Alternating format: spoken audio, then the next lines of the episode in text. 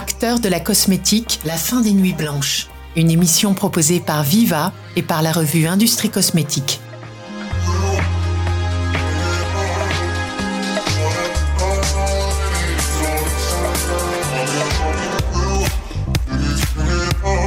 Bonjour à tous et d'abord merci d'écouter cette nouvelle émission qui va vous aider dans votre quotidien de cosméticien. Je suis Nicolas Goss, le rédacteur en chef de la revue Industrie Cosmétique et dans cet épisode, je reçois David Egé, directeur de la stratégie en cosmétique pour Viva, qui répondra à mes questions.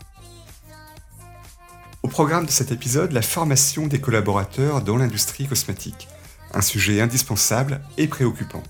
Pourtant, vous annoncez la fin des nuits blanches. Comment? Bah, Si on parle de nuit blanche, euh, c'est parce que si on ne dort pas, c'est souvent qu'on est soucieux. En l'occurrence, s'agissant de la formation, je ne compte pas le nombre d'heures de réflexion passées à essayer de trouver une solution à une, question simple, comme qu'est-ce qu'un collaborateur doit savoir faire pour bien faire son travail. Euh, d'ailleurs, comment moi je fais pour avoir la liste de ce qu'il doit savoir, comment je m'assure qu'il a bien fait ses formations? Et surtout qu'il a bien retenu l'essentiel?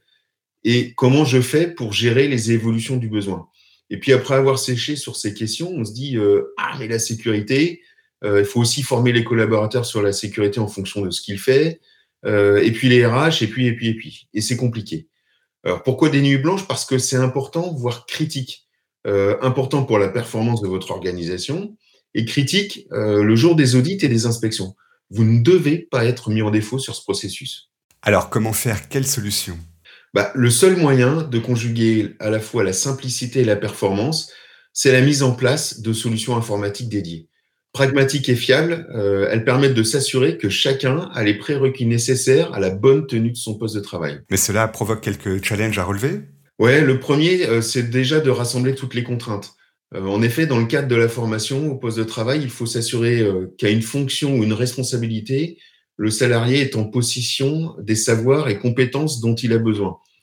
Ces derniers balayent un large spectre de sujets, comme le savoir métier et technique, bien sûr, mais également des sujets connexes comme ceux de la sécurité, de la qualité, l'environnement, euh, RH ou d'autres encore.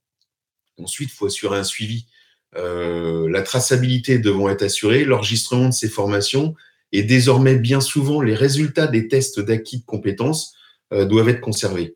Avant même d'aller vers des systèmes complexes, lourds ou coûteux comme ce qu'on appelle les LMS, les Learning Management Systems, la priorité est d'abord de s'assurer que le socle de base, donc sécurité, environnement, qualité, métier, est acquis de tous et que les modifications d'organisation ou les mises à jour de connaissances ont bien été transmises. Cette traçabilité permet également de garder une certaine pertinence dans les plans de formation en évitant, euh, par exemple, lors des mobilités, de refaire des formations qui ont déjà été faites. Alors cette traçabilité, cet enregistrement euh, est permis par une solution informatisée, c'est bien ça? Oui, et, euh, et c'est le synonyme de simplicité, chacun son rôle. Ces outils informatiques permettent à chaque acteur de remplir pleinement son rôle sans endosser la responsabilité de ses collègues. Donc on attribue à un individu un ou plusieurs rôles. Chacun des rôles est porteur d'une liste de formation. Les formations sont identifiées et définies par les experts concernés. Par exemple, en production, euh, les formations sont définies par des personnes référentes, alors que les formations liées à la sécurité vont l'être par le service sécurité.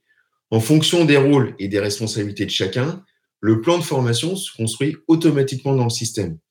Le salarié est donc acteur de son plan de formation, en particulier lors des formations en ligne, le manager, lui, donne euh, des ressources nécessaires et garantit la bonne exécution du plan de formation.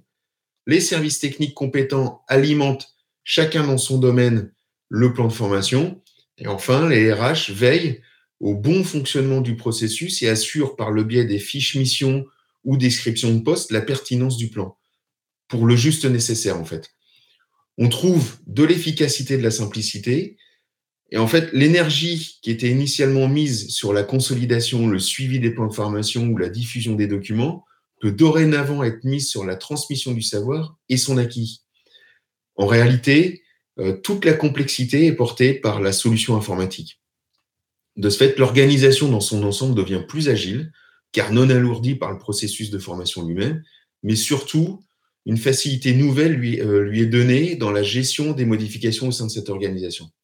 Donc, fini les journées à vérifier si les formations de vos collaborateurs sont à jour et en conformité avec les standards. Donc, fini les journées à vérifier si le travail a été effectué et fini les nuits blanches pour se demander comment faire, c'est bien ça? Ouais, exactement, c'est tout à fait ça. Simplicité, facilité, légèreté? Oui, c'est tout l'apport de la solution informatique. En fait, la complexité est portée par les outils informatiques et finalement, on peut se concentrer sur la vraie valeur ajoutée de notre travail. David G, je vous remercie.